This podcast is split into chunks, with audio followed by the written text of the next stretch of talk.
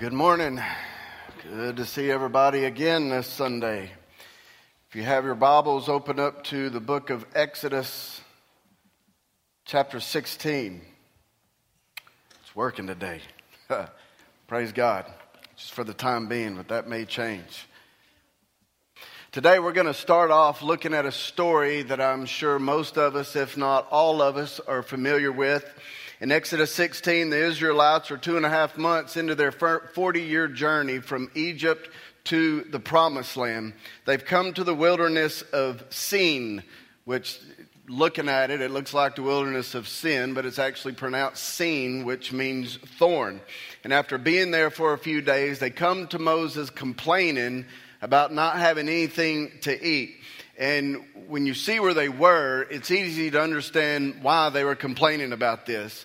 You know, when we hear the word wilderness uh, over here in this part of the world, I think we, we tend to think of a large forest or a mountainous area or something like that. That's wilderness to us, but in the Middle East, a wilderness is something quite different when we were in Israel just a few weeks ago, we saw this firsthand. And one day we went out into the wilderness that uh, John the Baptist, where John the Baptist spent a good part of his life eating locusts and wild honey, as the Bible says. Now, I remember growing up as a kid in church and hearing these stories of John the Baptist, and every time I heard that he ate locusts and wild honeys and wore clothes of, of camel's hair, uh, I thought it meant that John was a little crazy. Uh, there was just something that was not quite right about John the Baptist. But now, after being there and seeing what the wilderness looks like, it's, uh, I, I get it now. I mean, he was probably happy to find locusts because that's about all there was. And if he did find honey, man, well, that was just, that was just the best thing. So I actually took a picture of this when we were over there. So uh, there it is. This is the wilderness. Uh, can see there's nothing there but rocks and sand. And so every time the Bible says Jesus went or John went or whoever went into the wilderness, this is the area they're talking about. And I'm telling you, that wasn't just one little spot. From right there, that's all there was as far as you could see around for miles and miles and miles. miles. It is that desolate and barren. And that's pretty much what the wilderness of Sin looked like, too. There's a picture of that as well. So, this is the wilderness of Sin, and it is in what is now the southwestern corner of Saudi Arabia. And so now you get it why the people were complaining about not having anything to eat because there is absolutely nothing around there. And they were pretty dramatic in their complaint, saying things like, well, God should have just killed us while we were in Egypt. At least we had something to eat over there. It would have been better to have eaten in slavery than to die of hunger in freedom. I'm telling you, it's a good thing that I'm not God because I think I'd have just wiped them out right there on the spot. I mean, they just experienced one of the greatest acts of God of all time when He parted the Red Sea for them to go across and then closed it back over the Egyptians who were in hot pursuit. And not only that, but just before they got here to this place, they came to a place called Mara. And Mara contained all these pools of water, but they couldn't drink them because all the water was, was rotten. It was spoiled. Of course, they complained about that. But God had Moses cut down a tree and told him to throw it in the pool. And when he did, the water became clean and they all drank. Now, think about the symbolism of that. A tree took what was dirty and made it clean. Just like the cross made from a tree took us who were dirty with sin and made us clean. So far, God has not failed at proving that He is going to take care of them. He is going to meet all of their needs. He's given them no reason at all for them not to trust Him, and yet here they are, not trusting Him again and complaining about it. But because God is a whole lot more merciful than I am, He comes through yet again. And so, what he does, he sends in the evening times a bunch of quail, so many of them that they just covered the ground where they just had to go up there and gather up as many quail as they wanted so that they could have meat to eat. And then in the mornings, he sent what they called manna, which was bread that, that just covered the ground like dew. And this is what we're going to be looking at. So, Exodus 16, we're going to start in verse 13 and read down through 21. So, let's all stand together as we honor God's word. Exodus 16 13 says this So it came about at evening that the quails came up and covered the camp, and in the morning there was a layer of dew around the camp. When the layer of dew evaporated, behold, on the surface of the wilderness there was a fine flake like thing, fine as frost on the ground. When the sons of Israel saw it, they said to one another, What is it? For they did not know what it was. And Moses said to them, It is the bread which the Lord has given you to eat. This is what the Lord has commanded. Gather of it every man as much as he should eat. You shall take an omer apiece according to the number of persons each of you has in his tent. The sons of Israel did so, and some gathered much and some little. When they measured it with an omer, he who had gathered much had no excess, and he who had gathered little had no lack. Every man gathered as much as he should eat. Moses said to them, Let no man leave any of it until morning. But they did not listen to Moses, and some of them left part of it until morning, and it bred worms and became foul. And Moses was angry with them. They gathered it, gathered it morning by morning, every man as much as he should eat, but when the sun grew hot, it would melt. Let's pray. God, I'm so grateful this morning just for the opportunity to come here and gather as your people in your name. Lord, to, to hear from you God, I pray, Lord, despite my failures and inadequacies, despite my absolute bankruptcy of having anything good in and of myself, God, I pray that you would use me to let your will be accomplished. Lord, your word says that the gospel is the power of God. So, Lord, as I make that announcement, God, I pray that that power would be at work among us and in us.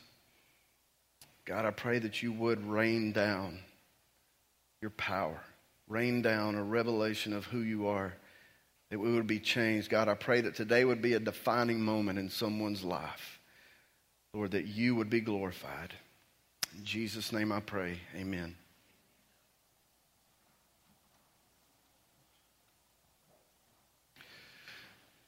Like I said, I'm sure this familiar is, or this story is familiar to you, and um, if it is, no doubt you have heard many sermons and lessons taught on this story. And the main lesson that we hear is usually this teaches us that we can trust God to provide for all of our needs, even when it looks like there's no way, even when it looks like all hope is lost.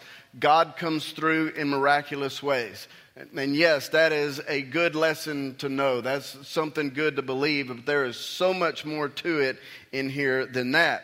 Because, like I always say, whenever we read the Bible, no matter what we are reading, we should read it with the intention of having an encounter with Jesus.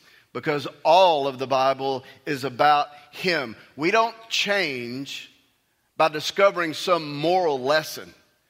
We change only by having an encounter with Jesus. And when we read God's word, that's what he wants us to do is to encounter him. So the story of the manna in the wilderness is ultimately the story of Jesus. It is a foreshadow of what was to come. And the reason why I can stand here and say that I know for a fact that this particular story is about Jesus is because Jesus himself actually told us it was. So now turn over to the Gospel of John, chapter 6, and I'll show you this. In John 6, we find another story involving bread, where Jesus takes five loaves of it along with two fish, and he ends up feeding 5,000 people with it. And then right after that is the account of him walking on the water. And so, all the people in the area here, because of these great miracles, they're all worked up, and large crowds are forming, wanting to, to find Jesus, looking for him. We'll pick up in, in verse 26 there. It says, Jesus answered them and said, Truly, truly, I say to you, you seek me not because you saw signs, but because you ate of the loaves and were filled. Do not work for the food which perishes, but for the food which endures to eternal life, which the Son of Man will give you, for on him the Father, God, has set his seal. Essentially, Jesus was saying, You seek me because I met a temporary need of yours in satisfying your hunger with bread. But I didn't come just to meet your physical needs, I came to meet your greatest need. And then verse 28 says, Therefore they said to him, What shall we do so that we may work the works of God?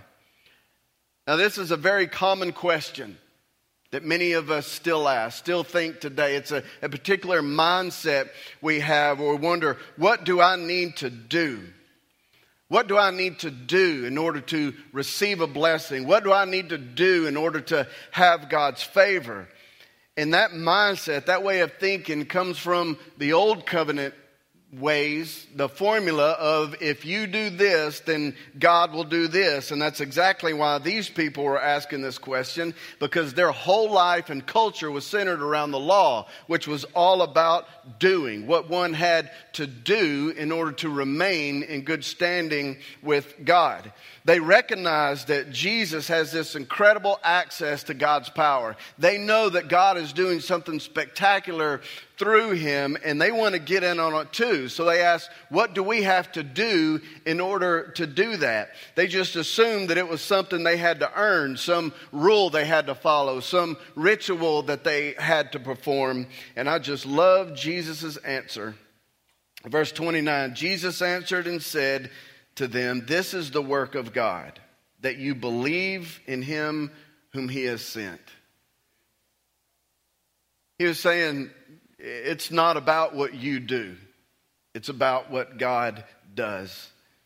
Jesus was also saying with this, you think multiplying a few pieces of food was miraculous? You think me walking on the water was something spectacular?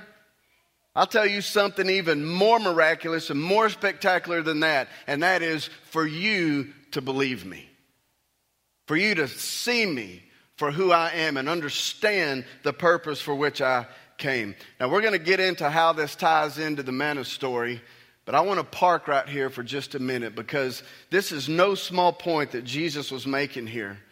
And he was even making a pretty big doctrinal statement on the nature of salvation, which is important for us to get because how you view your salvation has a tremendous impact on how you relate to God and how you actually live out the Christian life.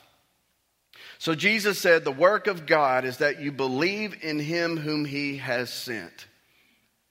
What this means is that for anyone to see Jesus for who he is and understand what he has done, for anyone to see and to know that Jesus is their only hope to be made right with God God is the one who causes that to happen. Salvation is all God's doing.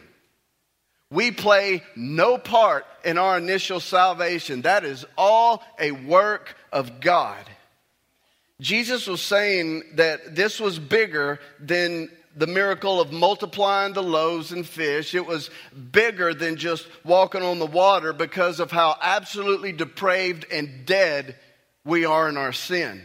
Listen to what 1 Corinthians 2:14 says. But a natural man does not accept the things of the spirit of God, for they are foolishness to him, and he cannot understand them because they are spiritually appraised.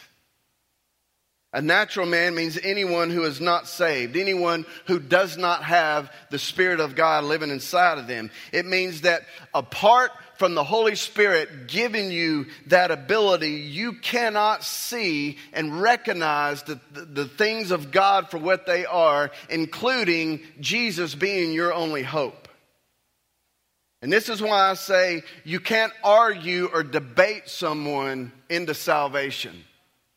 You cannot convince someone rationally by natural means. It has to be the Holy Spirit being the one who reveals that truth to them. Now, in no way does that mean, well, it's pointless for us to be sharing the gospel then. If God's the one that does it and He's just going to do what He does, then, then why do I have to take part in that? No, God uses us to do that miraculous work. A lot of times we are the vehicle through which He brings that revelation and does that work. He wants us to join Him in doing the things that He is doing in the lives of people. What it does mean is that whether or not they believe what you say is not on you, which is a huge burden lifter because it's all on God. It's up to Him whether they believe what you tell them or not. Here's some other texts that teach us this. I mean, just a few verses down in the same chapter, verse 44, listen to what Jesus said. No one can come to me unless the Father who sent me draws him. It doesn't get any plainer than that. I don't know how you can twist that verse to mean anything other than what Jesus just plainly said right there. And then again, I mean, he doubles down on it in verse 65. No one can come to me unless it has been granted him from the Father. Ephesians 2 8, for by grace you have been saved through faith. And that not of yourselves, talking about that faith, it is the gift of God. He gives you even the faith to believe as a free gift of His unbelievable grace. Boy, it sure is quiet in here. But I'm telling you, that is good news. I'm going to tell you why. For one thing, it means if there's nothing you did to get saved, there's nothing you can do to lose it. Later on in here, God says, All those that the Father gives me will come to me, and I will not lose any of them. I will not cast any of them out. And the reason why God does salvation like this and it all His doing is so that we will not be able to take any credit whatsoever for our salvation. There is nothing that we can point to and say, I'm saved because I did that. I've said this before. You are not saved because you walked down the aisle of the church or because you repeated a prayer after somebody. Those were just responses to what God initiated in you. It was all His doing. He did this so that I can boldly stand here and say, I'm not saved because of anything that I've done. I'm saved solely by the grace and the mercy of God and what He has done. Now, just like these people in John, a lot of us get caught up in miraculous signs and wonders. And yes, I believe those things still happen today, and it is exciting to be able to be a part of things like that. But the greatest miracle, the most spectacular of signs and wonders, is for somebody spiritually dead and deaf and blind to come to saving faith.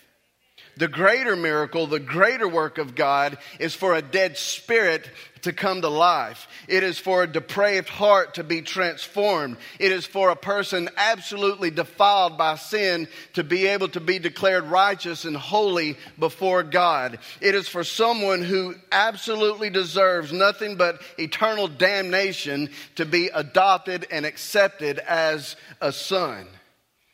You want to be a part of a great miracle? Then go share the good news with somebody who needs to hear it. This is what Jesus was talking about when he said, people were talking about all the miracles he was doing, and he said, Guess what? Greater things than these will you do. A lot of times people think, I've heard it so many times, I mean, all those miracles that Jesus was doing, that means we get to do them, but even more. No, it doesn't. He didn't say more of the same thing. He said something greater. Well, what could be greater than healing the lame? and the sick or anything like that because I'm telling you, those miracles were temporary. Everybody that Jesus healed eventually died, right? The wine that he turned into wine from water got all drink up. I don't know if that's correct grammar or not, but it was gone. He said, Greater works than these. What is greater than some temporary miracle? An eternal one, where somebody's life is completely transformed. It carries on into eternity. That is the greater thing Jesus was talking about. All right, let's keep reading here in John 6, verse 30 and 31. So they said to him, What then do you do for a sign so that we may see and believe you? What work do you perform? Our fathers ate the manna in the wilderness, as it is written, He gave them bread out of heaven to eat. All right. This question they just asked has got to be the dumbest question ever recorded in the Bible. What do you do for a sign that we may believe you? Just after he had fed 5,000 people with a value meal and walked literally on top of the Sea of Galilee. And now they're going, What sign do you do? Like Bill Engvall would say, Here's your sign. and then they mentioned the manna.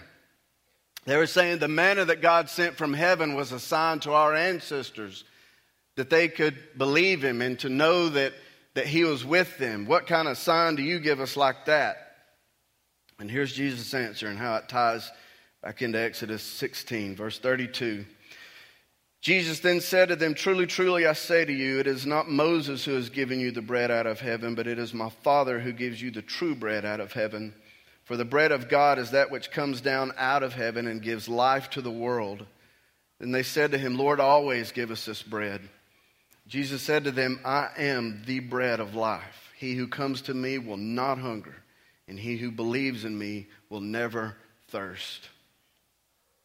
He was saying, Look, the manna sent from heaven to your ancestors, I know y'all keep talking about that. I know that was a great miracle, but that was pointing to something so much greater. That wasn't just about filling their bellies, that was about something much greater. It wasn't about God meeting your physical needs, it was a, a foreshadow of God meeting your, your spiritual need. I am the manna sent from heaven to meet your greatest need. And so now we hear Jesus himself telling us that he is the fulfillment of the story of the manna. He is the substance that cast a shadow that was the manna in Exodus 16. Now, it's important to understand that the purpose of finding Jesus in any Old Testament story like this is not just so we can go, oh, cool, that's how it lines up and points to the gospel. That's, here, here are the similarities between the two. No, there's a purpose to it. It means that we can now go back and look at that story from a gospel perspective and learn some things from that that tell us something about what it means for us to be in Christ now. So let's go back to Exodus 16 and do that.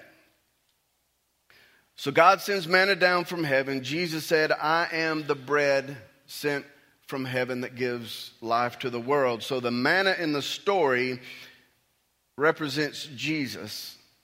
So with that in mind, look at verse 16 through 18 again. It says, This is what the Lord has commanded. Gather of it every man as much as he should eat. You shall take an omer apiece according to the number of persons each of you has in his tent. The sons of Israel did so, and some gathered much and some little. When they measured it with an omer, he who had gathered much had no excess, and he who had gathered little had no lack. Every man gathered as much as he should eat.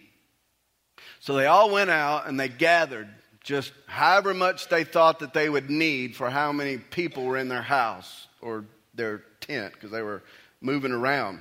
They don't measure it at this point. They're just kind of estimating based on how many people they had. But then every one of them, no matter how much they had gathered, when they get back to the house, they take that omer and they measure what they had taken. And what they discover is that every single one of them had gathered exact, the exact right amount that they needed which was one omer per each person. So if there were two people in the house, they found out that they had gathered exactly two omers. If there were six or eight people in the house, they found out that they had gathered exactly six or eight omers. Now, you're probably wondering how much an omer was, right? Well, luckily, the text tells us. Look at the very last verse in the chapter, verse 36. It's even in parentheses. Being in parentheses means essentially saying, by the way. So, by the way, now an omer is a tenth of an ephah. So there you go. no, you don't. When I read this, I was like, what? It doesn't tell me anything. What the heck is an ephah? And so I did the next most spiritual thing I could think of, and I Googled it. and here's what I found to be the definition of an ephah an ancient unit of Hebrew measure of dry volume equal to a bath or one tenth of a homer. so an omer is one tenth of an ephah, and an ephah is one tenth of a homer, and they're both equal to a bath. Clear as mud, right? Okay, all you math teachers, y'all should make a, a, a word sentence out of uh, a math problem out of that right there, okay? Johnny had 10 omers, and an omer equals half a bath, and that would be, that would be good. Good way to get the word in there.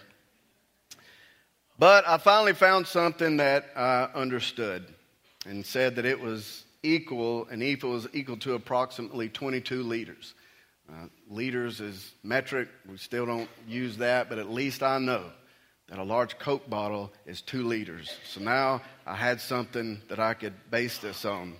So an ephah is about 11 large bottles of Coke, and an omer is one tenth of that. So after gathering up the manna, each person had enough bread to fill just over a two liter bottle of Coke.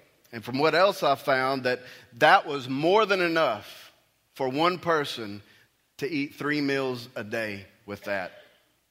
The point is, they all had exactly what they needed, and they all had exactly the same amount. What does that mean in light of the gospel? It means that when you come to Christ, you get just as much of Him his blessing, His spirit, His favor, His power as anyone else. No Christian has more of Jesus than any other. And that is important to know because I have encountered so many people who it is obvious they do not believe this. They talk and they act like the preacher or someone who is more passionate about God than they are, or someone who seems to be used of Him a little more than they are, that they apparently have more than they do. That is not the truth. You have just as much of Him as me or anybody else. The point is not how much of Him you have, it's what you do with it. It's what you are doing with Him, what you are allowing Him to do through you, which brings us to the next part of the text. Verse 19. Moses said to them, Let no man leave any of it until morning. But they did not listen to Moses, and some left part of it until morning, and it bred worms and became foul. And Moses was angry with them. So, what they were doing, some of them weren't eating all the manna they had, and so they were just kind of setting aside what they didn't eat and saving it to eat a later day. It was like, I don't really feel like eating this right now, so I'll just save it for when I do feel like it. Pretty good description of how a lot of people are treating Jesus in their life. Yeah, I have Jesus, but I'd really rather do my own thing right now. So I'll just kind of put him to the side over here for maybe when I get in a bind or something. I don't really feel like being very spiritual, especially when I'm at work or when I'm at school. So I'll just kind of put him over here on the side for when I get to church. Kind of put him over here in case I really need him. For some, their life could be best described as Jesus on the shelf. He's not the center. He's not preeminent. He is not foremost or priority. He's just kind of up on the shelf in case they get in trouble. Just sitting on the shelf is nothing more than an accessory to their life. Just kind of using for some decoration so that they could look better in front of others. I'll tell you something Jesus will not settle for being just an accessory or a decoration to your life. That is not what he died for. And God said several times in the book of Isaiah, I will not share my glory with another. But here's the main point I want us to get from Exodus 16 in light of John 6. After the Israelites received this miraculous provision, they started complaining again. They got hungry again. And they even started complaining about having nothing to eat but manna. They got tired of eating it. And the reason why is because God met what they thought was their greatest need. But hunger was not their greatest need. Their greatest need was that they were dead and in need of life. Their greatest need was that they needed to be free, not from slavery in Egypt, from bondage of sin. And because their greatest need wasn't satisfied, they were never satisfied with anything else. Look again at what Jesus said in John 16 and 625. He said, I am the bread of life. He who comes to me will not hunger, and he who believes in me will never thirst. He wasn't talking about physical hunger and thirst. He was talking about being the fullest satisfaction of our greatest need. He was saying, until you find your full satisfaction in me, you will never be satisfied in anything else. But when you do allow me to be your satisfaction, you'll be content with whatever comes at you in life. You'll never feel like you are in want of anything when you get your fill of me.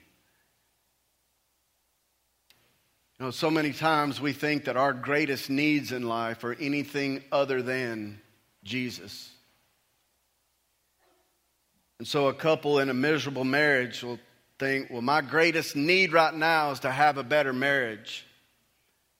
No, your greatest need is to have Jesus. A bad marriage is a symptom of an absent Jesus.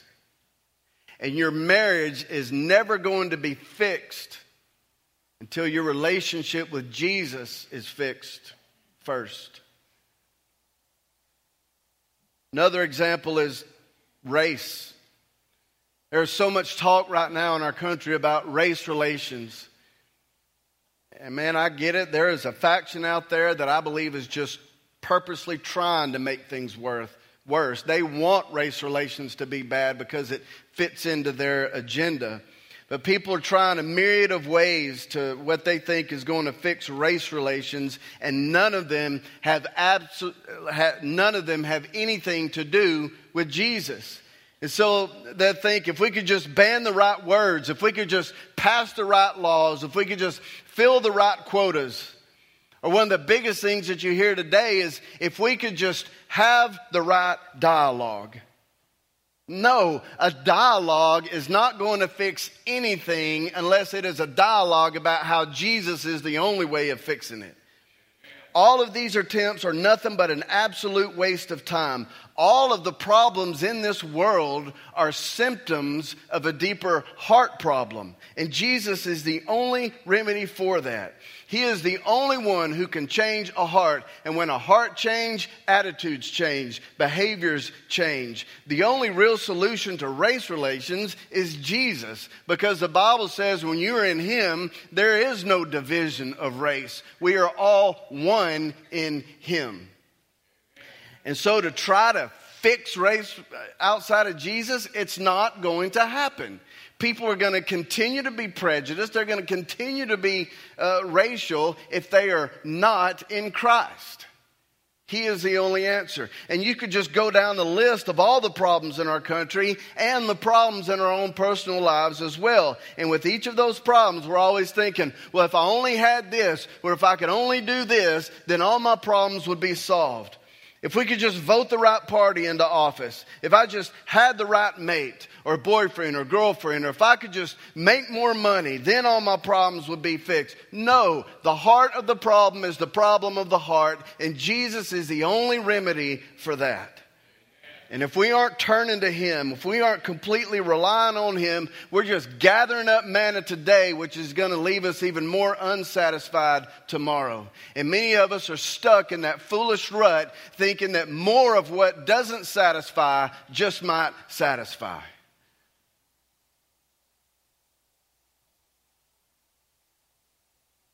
I don't know what you're dealing with this morning.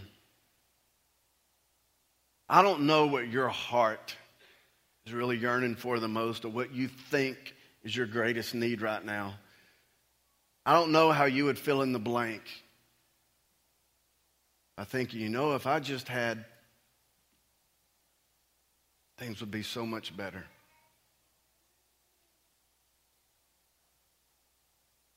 But what I do know is Jesus is the only answer for whatever it is. And until you find your satisfaction in Him, I promise you, you will not be satisfied with anything else. You will not be satisfied with your spouse. You will not be satisfied with your job. You will not be satisfied with how much money you have. Nothing is going to satisfy you until you find it in Jesus.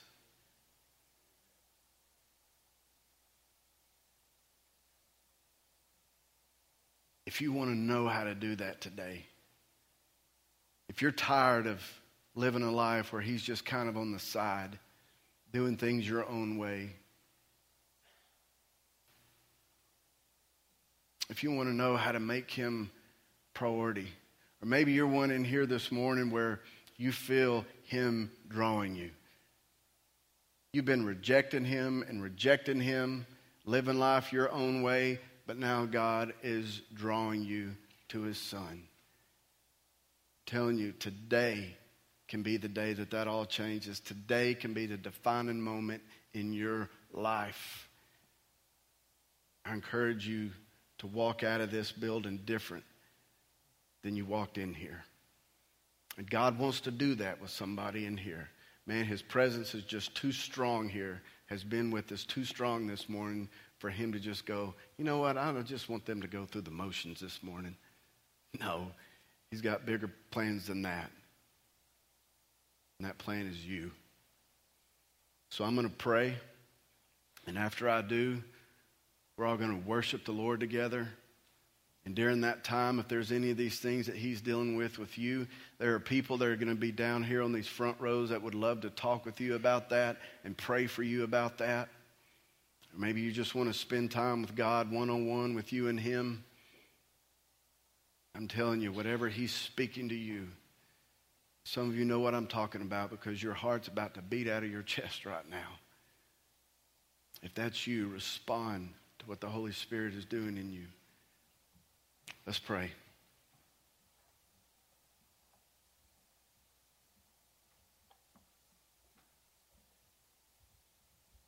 God, you are so good. I thank you for being here with us. I thank you for speaking directly to somebody that you knew would be here today.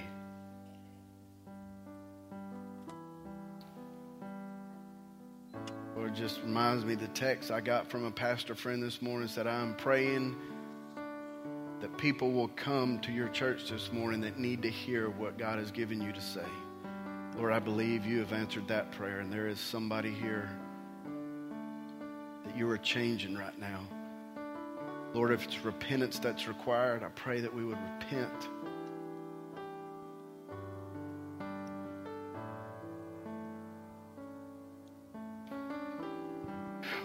us just see your goodness. Let us see our own condition apart from you, and that you being the only remedy for that.